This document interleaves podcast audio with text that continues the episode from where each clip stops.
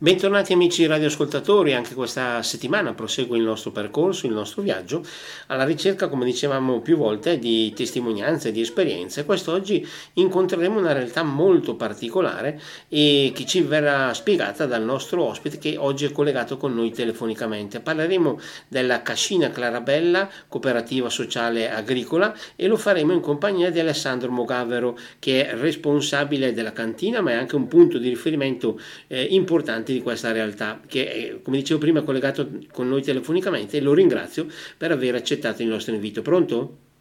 Sì, salve. Ecco, innanzitutto grazie per essere qui con noi e poi eh, io partirei un po' da, proprio da zero, tra virgolette. Co- eh, cosa si, tra virgolette, nasconde dietro il progetto Cascina Clarabella? Eh, si nasconde un progetto abbastanza importante, un progetto un pochettino chiamiamolo anche ambizioso, eh, in quanto Clarabella eh, ha una ragione sociale un pochettino più articolata e complessa, perché Clarabella è una società cooperativa sociale agricola onlus. Eh, di tutte queste parole più che altro prendiamone tre, società cooperativa sociale in quanto in Clarabella non c'è una proprietà effettiva, siamo tutti fondamentalmente soci lavoratori di questa cooperativa, poi questa base sociale legge ogni tre anni un CDA eh, questo CDA ha l'onere di portare avanti, oltre che l'operatività dei vari ser- settori che animano Calarabella Agricola, monitorare e proseguire il progetto sociale che sta alla base di tutto. E il focus di questo progetto è quello di creare opportunità di reinserimento lavorativo per persone fondamentalmente con fragilità psichiatrica. Aggiungiamo una cosa, eh, noi abbiamo parlato appunto della vostra denominazione, della vostra realtà, eh, proprio come base di partenza. La vostra sede dov'è che si trova questa cascina Clarabella? La nostra sede si trova tra Isera e Cortefranca, siamo proprio al confine dei due comuni, quindi siamo comunque in piena Franciacorta. Ecco, in questo senso appunto Franciacorta già questo ci fa capire il luogo sicuramente splendido nel quale voi vi trovate a operare, ma eh, mettendo il focus della nostra attenzione sul vostro obiettivo, i vostri propositi e soprattutto quello, diciamo così, il motivo che vi ha fatto nascere e vi sta portando avanti. Noi siamo come Clarabella Agricola la continuazione di un progetto che è iniziato ben prima sul territorio bresciano con un'altra nostra cooperativa che fa parte di Consorzio Cascina Clarabella. È una cooperativa ancora oggi esistente fondamentalmente di manutenzione e gestione del verde. Tutto così è iniziato a inizio anni 90. Eh, poi c'è stato anche uno spostamento nel settore delle pulizie, però sempre con questo obiettivo e sempre con questo progetto, quindi restituzione e dignità lavorativa, inclusione sociale verso la fragilità psichiatrica. Con questo stesso obiettivo nel 2002, visto che nel decennio 90-2000 eh, questa cooperativa apripista aveva dato dei risultati confortanti, con lo stesso obiettivo nel 2002 si decide di far nascere l'agricola, Clarabella Agricola, che oggi con i suoi cinque settori eh, cerca di attuare sempre questo progetto. Quindi eh, restituzione e dignità lavorativa, quindi ecco perché fra eh, i colleghi che nel caso del mio settore Cantina Vigneti ci danno una mano ogni giorno a fare un prodotto, a dare un servizio, ci avvaliamo della collaborazione di persone difficilmente collocabili in situazioni lavorative normali. Ecco, in questo senso abbiamo usato questo termine, fragilità psichiatrica. E esatto. Possiamo spiegarlo bene a chi ci sta ascoltando e soprattutto magari far vedere e capire le persone che ne possono essere interessate e coinvolte? Beh, eh, noi innanzitutto siamo una cooperativa di tipo B, quindi forniamo servizi o prodotti. Eh, appunto, cerchiamo di coinvolgere dal punto di vista lavorativo alla fine di un percorso ben preciso eh, che queste persone hanno intrapreso, eh, dargli anche uno sbocco lavorativo. Quindi sono tutte naturalmente, come dicevo, fragilità psichiatriche con delle diagnosi ben precise sono persone che hanno intrapreso un percorso di cura e di riabilitazione ben preciso, nel caso nostro se c'è eh, ci deve essere l'opportunità minimo massima poi dipende da, dalle situazioni di dare anche un, eh, uno sbocco lavorativo, quindi una restituzione di, anche da questo aspetto di dignità lavorativa, noi esistiamo per questo. Ecco, ma um, siete voi che andate, tra virgolette, a cercare queste persone no. o ci sono persone no, no, che si rivolgono a voi? Siamo Com'è che funziona? No, siamo in collegamento con altre strutture anche sanitarie, eh, con i centri per la salute mentale, i CPS di riferimento della zona e quindi la nostra è solamente un, eh, diciamo, un, ultimo anello di una catena, di un percorso che queste persone hanno intrapreso. Non, in autonomia non facciamo niente, non decidiamo nulla, anche perché si costruisce dietro una rete di, di rapporti e, e e, e perseguire queste persone nel migliore dei modi. Ecco, noi stiamo parlando anche appunto di inclusione. In questi anni, secondo lei, appunto da persona addetta ai lavori e da esperto, si, facendo, si stanno facendo dei progressi per, questo, per quel che riguarda l'inclusione di queste persone oppure in realtà ci sono ancora tanti pregiudizi da superare? Allora, sicuramente ci sono stati dei progressi, ci sono, sicuramente ci sono stati dei passi in avanti importanti, sicuramente eh, credo di affermare che c'è ancora tanto da lavorare. In effetti il cammino è ancora abbastanza lungo, diciamo così. Però è stato intrapreso. E già questo mi sembra un aspetto positivo. Guardando certo. avanti, quali sono eh, gli obiettivi, i desideri, mettiamo anche così, che lei avrebbe per questo cammino? Desideri, naturalmente ampliare il più possibile qualora ce ne fosse appunto il, il modo di dare opportunità a più persone possibili. Eh, oggi il, forse il più importante problema che ci poniamo è quello del, di dare un ricambio, di un, fare un turnover eh, e soprattutto di queste persone che vengono un attimino trovino degli sbocchi anche all'esterno di realtà come le nostre. Ma queste persone che diciamo lavorano e collaborano con voi, quante sono e di che età sono più o meno? Guardi, le età variano, non, eh, anche il genere, sia uomini che donne, non è indifferente eh, tenga conto che dentro tutta Clarabella Agricola siamo oggi circa 32 lavoratori e quasi eh, poco meno della metà sono inserimenti lavorativi. Ecco, e diciamo, ricordiamo bene proprio questa attività che queste persone fanno. Il loro lavoro spazia da a... Allora, dentro appunto Clarabella Agricola oggi ci sono cinque settori. Quello vitivinicolo ormai è uno dei più strutturati poi abbiamo un B&B, quindi ci occupiamo di accoglienza, una, un agriturismo, abbiamo un piccolo frantoio, sempre sul territorio bresciano, a Rodengo Saiano, abbiamo il nostro ristorante ormai da più di otto anni e poi il laboratorio di agroittica. Ognuno di questi settori deve prevedere un minimo, un massimo di opportunità di inserimenti lavorativi.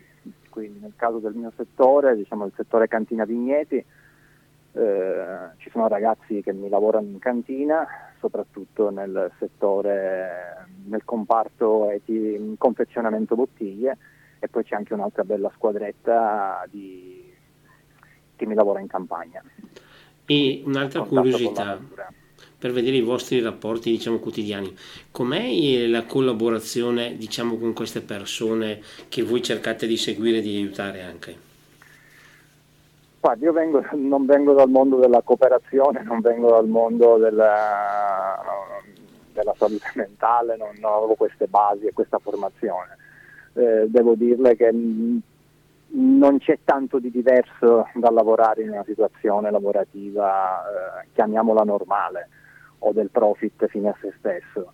Eh, naturalmente ci sono periodi molto positivi, ci sono periodi un pochettino più pesanti da gestire, però non ci sono particolari eh, differenze o particolari problematiche. Ecco, diciamo che ogni lavoro e ogni situazione ha i suoi aspetti positivi e negativi. Certo, comunque a livello umano è possibile instaurare Assolut- un rapporto. Assolutamente sì, anzi, anzi eh. è proprio uno dei motivi per cui appunto...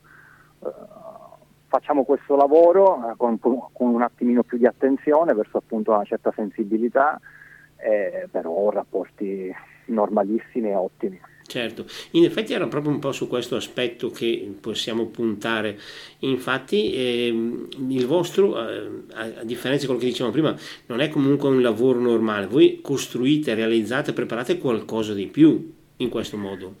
Sì, l'obiettivo, l'obiettivo è quello, però ecco, mh, mm, mi viene in mente l'ultimo slogan della nostra comunicazione, Clarabella ai luoghi del possibile, vuole essere proprio questo, una testimonianza, una provocazione del fatto che ogni santo giorno proviamo a fare un prodotto di un certo livello, perché stiamo parlando di Franciacorta, o diamo un servizio avvalendoci della collaborazione lavorativa di persone che difficilmente si potrebbe immaginare e invece ci si riesce.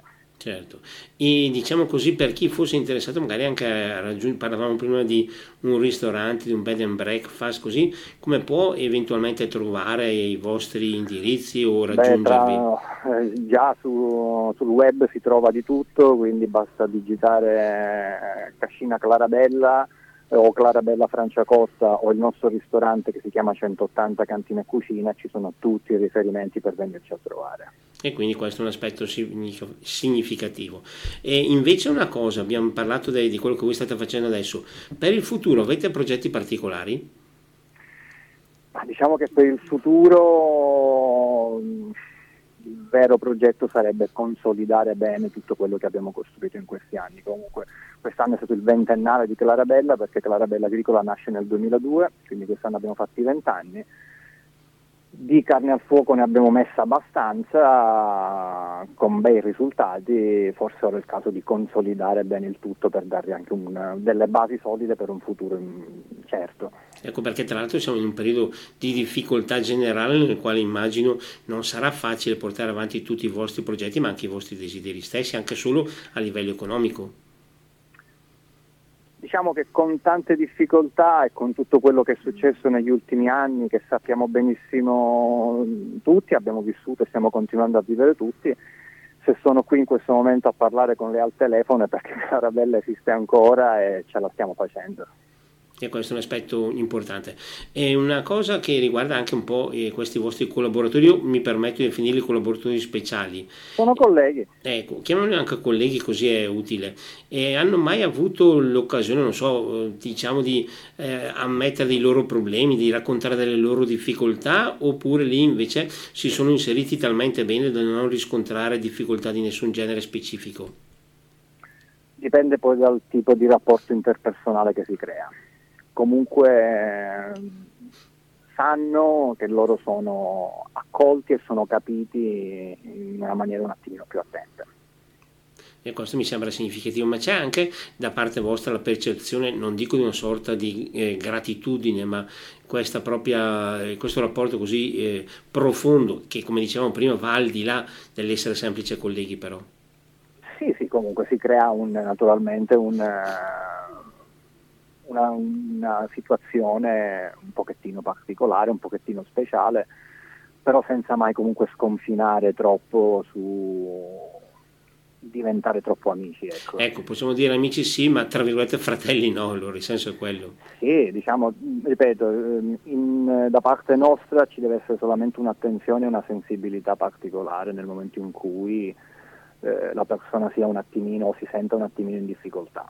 Ecco, tra l'altro parlando di Cassina Clarabella, nelle scorse settimane c'è stato un avvenimento diciamo podistico con, con la Clara Ambella, mi sembra anche quello un aspetto che fa eh, diciamo segnalare esatto. il vostro modo di fare, la vostra voglia di fare. Esatto, aprirci sempre di più all'esterno perché certe barriere vanno assolutamente... Eh, abbattute.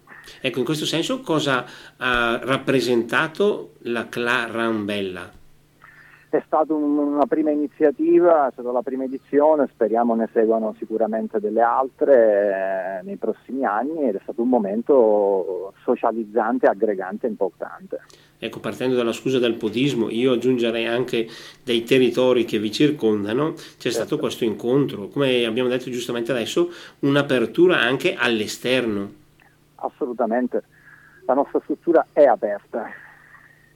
E quindi questo è molto significativo. Tra l'altro ci ha condotto alla prima pausa di questa nostra puntata, ora allinea la regia per un breve spazio musicale, poi torneremo subito dopo per parlare ancora di Cascina Clarabella e soprattutto di tutti i suoi eh, obiettivi. E torniamo in diretta, stiamo facendo questa puntata che ci permette anche di eh, affrontare queste, come abbiamo definito nella prima parte, le difficoltà psichiche. Io vorrei chiedere al nostro ospite, che considero appunto un esperto in questo caso e ci accompagna con la sua eh, appunto vita quotidiana, eh, le difficoltà psichiche al giorno d'oggi sono ancora eh, così in aumento, sono uguali e soprattutto rappresentano un problema che può essere temibile?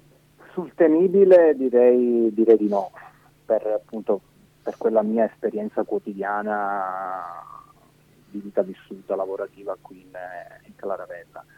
Dal punto di vista del, di un aumento, francamente è una domanda alla quale non le so rispondere quindi non possiamo dire nulla di particolare, però ecco, spesso e volentieri magari si diceva anche, anche in passato che veniva un po' il problema veniva un po' sottovalutato, oppure si diceva beh, se hai questi problemi lascia perdere, va avanti, invece eh, c'è la volontà che queste persone che magari devono fare i conti con queste problematiche vengano aiutate, supportate come meritano, come è doveroso. Assolutamente sì, assolutamente sì.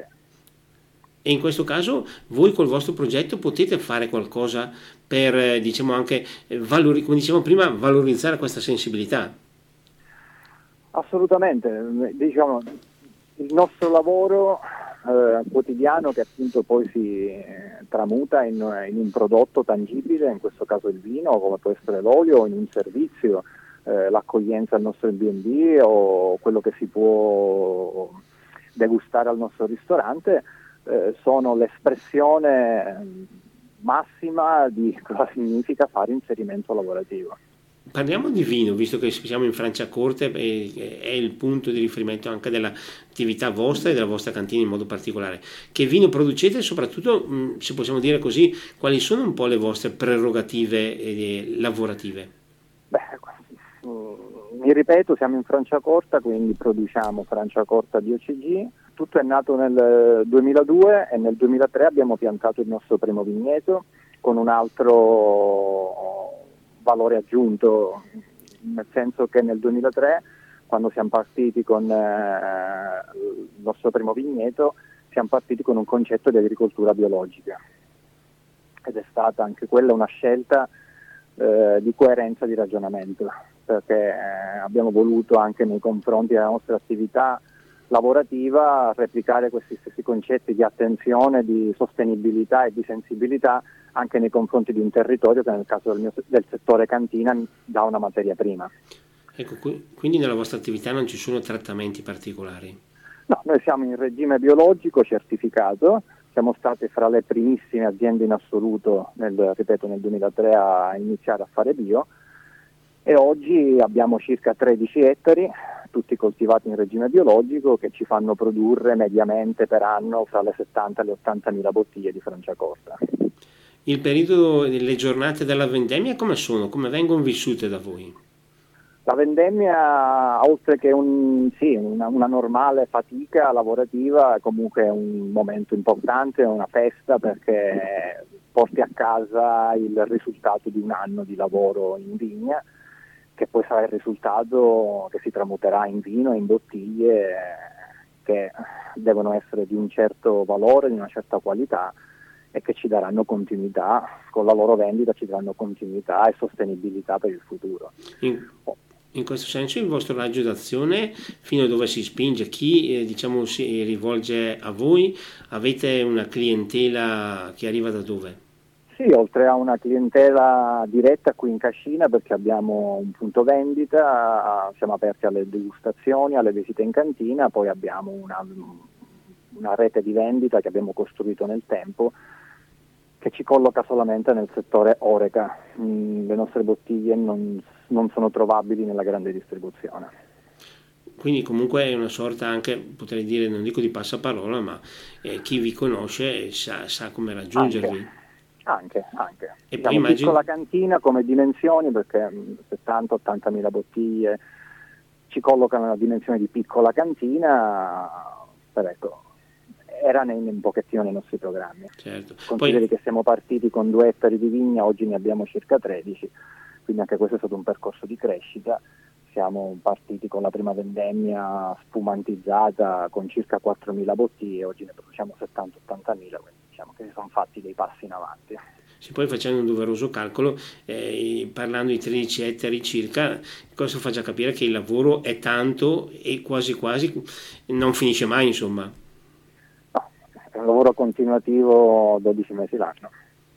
E, e potremmo dire quasi, non dico 24 ore su 24, ma c'è sempre, in una vigna c'è sempre qualcosa a fare in parole povere, no? Bisogna sempre stare attenti. Per quello che riguarda invece il discorso accoglienza, lì com'è la situazione? Accoglienza si, appunto, si, si tramuta nel fatto che abbiamo un B&B, quindi accogliamo ospiti sia italiani che stranieri, specialmente nei periodi primaverili, estivi, autunnali.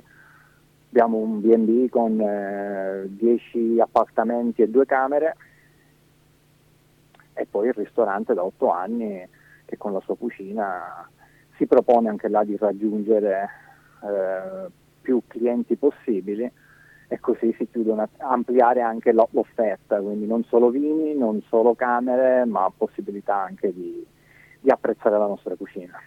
Anche in questo... il frantoio con il nostro olio. E quindi anche questo completa diciamo quasi il cerchio, insomma. Vi piacerebbe esatto. magari aggiungere qualche altro prodotto o tra virgolette siete abbastanza a posto da questo punto di vista? Come cantina siamo abbastanza a posto, nel senso che ormai il nostro Franciacorta è proposto in cinque tipologie diverse. Tra pochissimo a breve ci sarà una sesta tipologia che abbiamo presentato alla festa dei nostri vent'anni. Eh, sempre un Franciacorta, un vino con un lunghissimo affinamento sui lieviti si parla di un, un decennale, una bottiglia che ha fatto circa 120 metri di affinamento sui lieviti, quindi è più che una riserva, quindi diciamo che con sei tipologie di Franciacorta l'ambizione di raggiungere un certo livello eh, forse l'abbiamo, l'abbiamo fatto questo passo bisogna, ripeto, consolidare e vendere al meglio. Certo. A proposito di, consolidare, noi stiamo parlando dei vostri rapporti, dei, dei, rapporti della vostra cooperativa con questi vostri colleghi. Avete anche rapporti, in qualche modo, di eh, interfacciarvi con le loro famiglie? Eh, sì, sì, e no. Eh, sì e no, dipende dai momenti dell'anno, dipende dalle situazioni, dipende dal periodo in cui si attraversa però mm, certo che ci capita. Certo, noi eh, stiamo facendo anche un po' una carrellata anche per scoprire e conoscere la vostra realtà più da vicino, ovviamente mantenendo tutto nel massimo e doveroso giusto riservo. Vorrei chiedere, in questi anni ci sia mai stato un episodio che magari è stato particolarmente difficile, invece d'altra parte un episodio che vi ha dato particolare soddisfazione? Io la soddisfazione la vivo quasi giornalmente perché quando mi arrivano ordini uh, dai clienti delle nostre bottiglie, quella è una soddisfazione massima, perché io so dietro quella bottiglia uh, lo sforzo che c'è e che tutti mettiamo a vari livelli. Dei periodi difficili ci sono stati, ma ripeto, come in tutte le varie situazioni lavorative. Quindi non un episodio specifico, un momento eh, per eh, eccellenza, tra virgolette. Mm, gradirei sorvolare su questa. Ecco, su questa manteniamo sull'aspetto positivo. E visto certo. che abbiamo parlato di fragilità psichica, nel corso, non dico dei decenni, però, questa realtà della fragilità psichica troppo spesso non è stata compresa o sottovalutata. A livello di mentalità e diciamo di concetto generale della nostra società, secondo lei ci sono ancora molti passi in avanti da fare da questo punto di vista? Sì, Sicuramente, sicuramente sì. Mm, mi piace sempre guardare il, il bicchiere mezzo pieno. Rispetto a 10-15 anni fa, 20 anni fa, si sono fatti dei progressi importanti. Di strada ce n'è ancora da fare, però sono molto ottimista ottimista anche perché mi sembra parecchi decenni fa c'era non dico una sorta di eh, messa al bando tra virgolette però eh, c'erano dei fenomeni veramente certo. dis- deprecabili insomma no?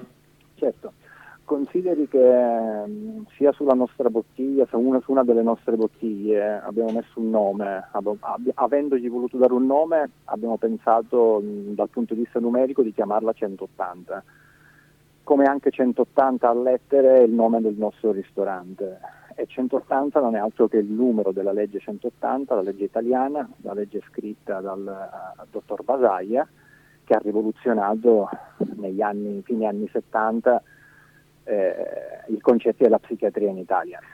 L'uomo che ha permesso la chiusura o l'apertura, dipende dai punti di vista, dei manicomi, che erano strutture veramente da brivido, eh, quindi queste persone sono potute innanzitutto uscire da queste situazioni di contenimento allucinanti e quindi oggi il fatto che lavorano con noi, queste persone non si trovano più in determinate situazioni è già un motivo di, importante. Ecco, Sicuramente che... bisogna lo, continuare a perseverare su questa strada perché c'è ancora uno stigma importante da, da togliere. Ecco, in effetti ha già pre- eh, preceduto quella che poteva essere la mia domanda, visto che siamo arrivati a parlare di questa celeberrima legge Basaglia, volevo chiedere un suo giudizio. È un aspetto, è un documento, una norma positiva e soprattutto anche in chiave futura come può essere ulteriormente migliorata? Io purtroppo chiedo scusa, ma su queste domande così specifiche, eh, specifiche ma lo dico con molta umiltà, sono una delle ultime persone a poterci mettere il becco. Però diciamo ha potuto constatare che la legge Basaglia ha, ha avuto degli effetti positivi, quello sì. sì. Ma ci mancherebbe, ma ci mancherebbe. Anche per aiutare queste persone che magari rischiavano, l'abbiamo detto prima, un isolamento eh, da tutto il resto del mondo. Assolutamente. Oggi infatti si parla di inclusione e restituzione di dignità lavorativa, ma sì. soprattutto inclusione. E questo è quello proprio che state cercando di fare voi. Tutti i vari aspetti socializzanti e risocializzanti. Perfetto, è una nota che ci ha condotto alla seconda pausa della nostra mattinata, per cui la linea passa alla regia, torneremo subito dopo in diretta per proseguire questo nostro incontro dedicato all'impegno, ai progetti e soprattutto alle prospettive di quello che è eh, il disegno Cascina Clarabella. Linea alla regia. E torniamo in diretta dopo la musica, abbiamo il nostro ospite al quale vorrei subito chiedere una cosa, a livello personale, come è nato questo incontro con eh, questa realtà e soprattutto eh, la decisione di dedicarsi a questa attività, come è stata sentita, come è stata vissuta? In maniera un po' casuale o come a volte mi piace dire, sono quelle situazioni da sliding doors, eh, quelle, mm, quei, quei, treni che ti passano davanti e bisogna decidere se salirci su o meno. Eh, conoscevo già Cascina Clarabella nella sua fase di nascita eh, tramite delle, delle, persone, degli amici e poi nel 2008 ho deciso appunto di dedicarmi interamente, essendo socio lavoratore di Clarabella a tempo pieno, su questa scommessa, su questa pagina bianca che era tutta da scrivere e, e la stiamo scrivendo. Consideri che quando sono arrivato io c'erano appena pronte 4.000 bottiglie, sembrava una, già un primo scoglio eh, da, da, affrontare. Eh, oggi quando a volte abbiamo il problema di in determinati momenti dell'anno di non eh, esaudire una richiesta rispetto all'offerta delle bottiglie a livello personale c'è mai stato un momento di dire però se avessi scelto un'altra strada forse avrei avuto maggiori soddisfazioni, magari anche solo economiche? Cerco di non guardarmi mai indietro.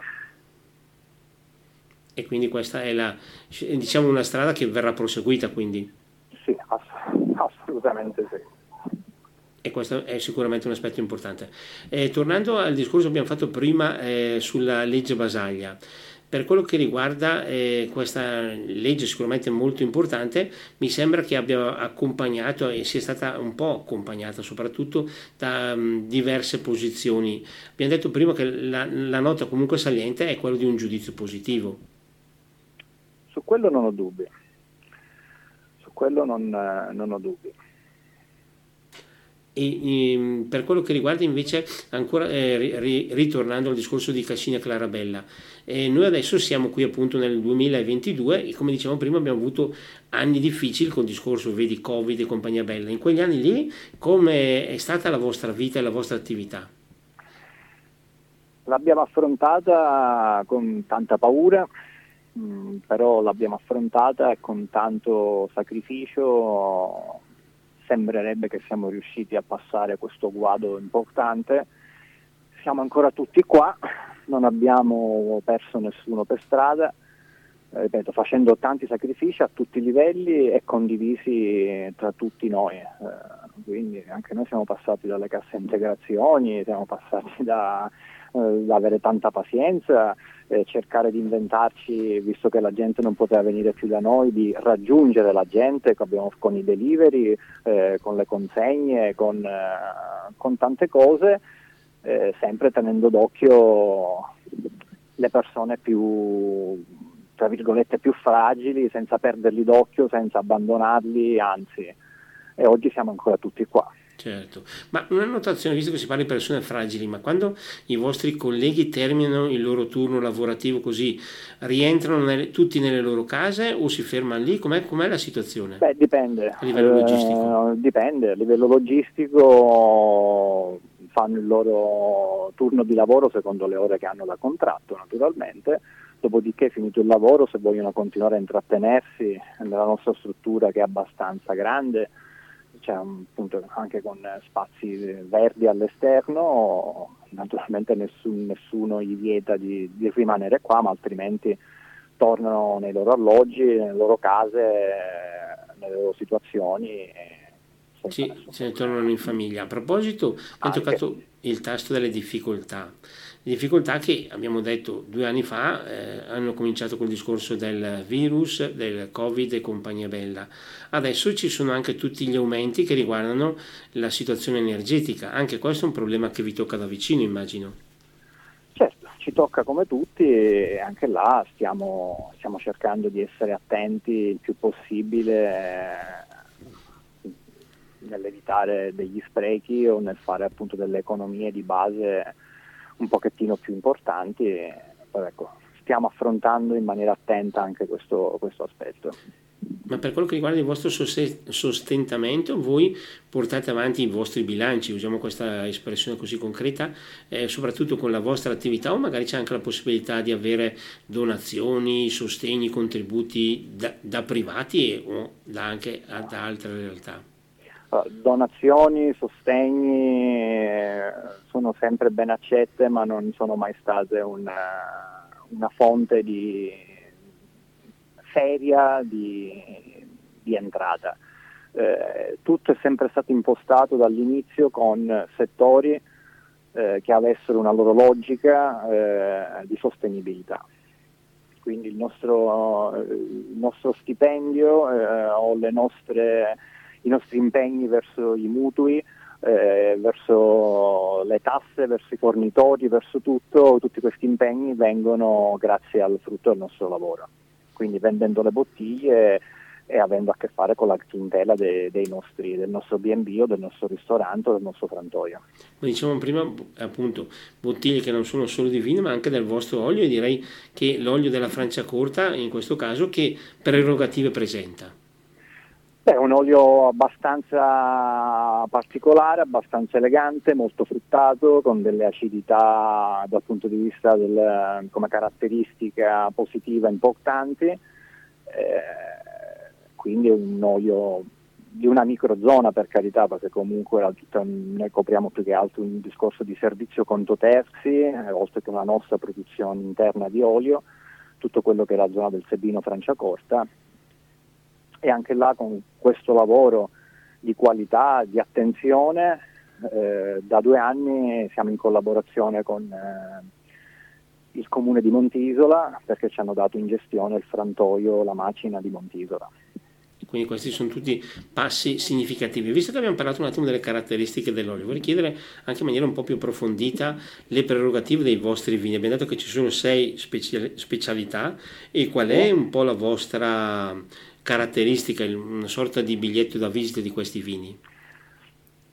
Beh, naturalmente eh, non per banalizzare, ma il nostro brut base è il nostro biglietto da visita. Eh, bottiglia numericamente maggiormente prodotta, eh, bottiglia dal costo d'acquisto, chiamiamolo entry level, però le nostre prime attenzioni sono sul prodotto base. poi se la natura ci consegna una materia prima importante, noi non siamo stati capaci di rovinarla, eh, facciamo anche altre tipologie un pochettino più importanti, però ormai con un'identità di cantina abbastanza precisa. I nostri vini sono tendenzialmente tutti molto secchi, con un carattere ben preciso che esprime, chiamiamole note di mineralità, di sapidità, di eleganza e di pulizia che contraddistinguono il nostro vino. Quindi rispettate comunque anche le caratteristiche di una zona che ormai è al centro dell'attenzione a livello vinicolo come la Franciacorta comunque. Assolutamente sì cerchiamo di non snaturare una materia prima che ha già delle belle caratteristiche. Diciamo prima di una nostra identità.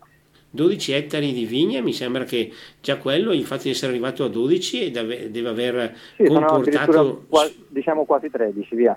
Ecco, praticamente ha comportato un passo in avanti non di poco conto, anche perché già solo il fatto di passare da un paio di ettari a queste quote mi sembra che c'è stata una crescita, non dico esponenziale, ma praticamente quasi. È stata una crescita che è avvenuta nel tempo, abbiamo sempre fatto un passo dopo l'altro in base a quello che riuscivamo a fare. Non abbiamo fatto voli pindarici o scelte un po' azzardate.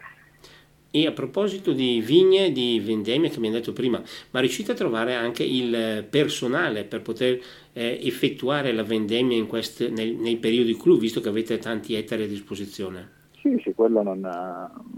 All'atto pratico ci comportiamo come un'azienda vitivinicola qualsiasi eh, nel, nel, quotidiano, eh, nei 365 giorni nell'anno, quindi oltre alla nostra al nostro intervento in vendemmia eh, di, di, raccolta dell'uva ci avvaliamo della richiesta di manodopera esterna come fanno tutte le cantine. Certo. La vostra è sempre una, manife- una, vendemmia a mano, non avete macchine che si sostituiscono no, no, all'uomo? La vendemmia in Franciacorta è rigorosamente manuale proprio che... da disciplinare stabilito dal Consorzio per la tutela. Sì, perché a volte si vedono in certi campi, magari che ne so, fuori da zone lontane anche dalla nostra provincia, questi macchinari, mezzi mostri che girano in mezzo alle vigne e un po' no, secondo me fanno discorso... soffrire anche la, la, l'albero, certo. la vite.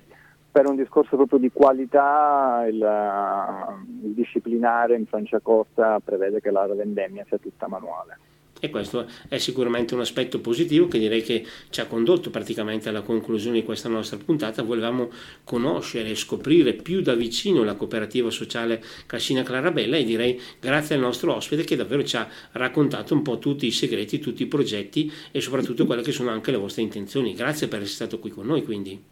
Grazie a voi per questa opportunità aspettiamo tutti in Clarabella perché ripeto il nostro è uno spazio aperto, non ci sono cancelli, non c'è niente, anzi c'è solamente voglia di, di, vedere più clienti possibili. Rapida annotazione, magari per ipotesi anche a livello geografico, dopo adesso ormai tramite Google si va ovunque, ma per ipotesi per chi viene da Brescia? Chi viene da Brescia segue Periseo, quindi le gallerie, poi scende, scendendo giù non si entra a Iseo ma si va verso Corte Franca e poi si trova già sulla strada i castelli con scritto Clarabella. E quindi può venire a incontrarvi, a conoscervi. Noi eh, esatto. eh, ringraziamo davvero il nostro ospite per averci dedicato il suo tempo, speriamo che anche un po' questa scoperta possa essere stata interessante per chi ci ha ascoltato e ha, ci, ha tenuto, eh, ci ha tenuto compagnia in questa nostra puntata e quindi ringraziamo sia l'ospite che chi ci ha seguito da casa. Grazie a voi tutti per essere stati con noi in questa puntata, a voi tutti buon proseguimento di giornata, naturalmente a risentirci alla prossima settimana. Grazie a voi tutti per essere stati con noi.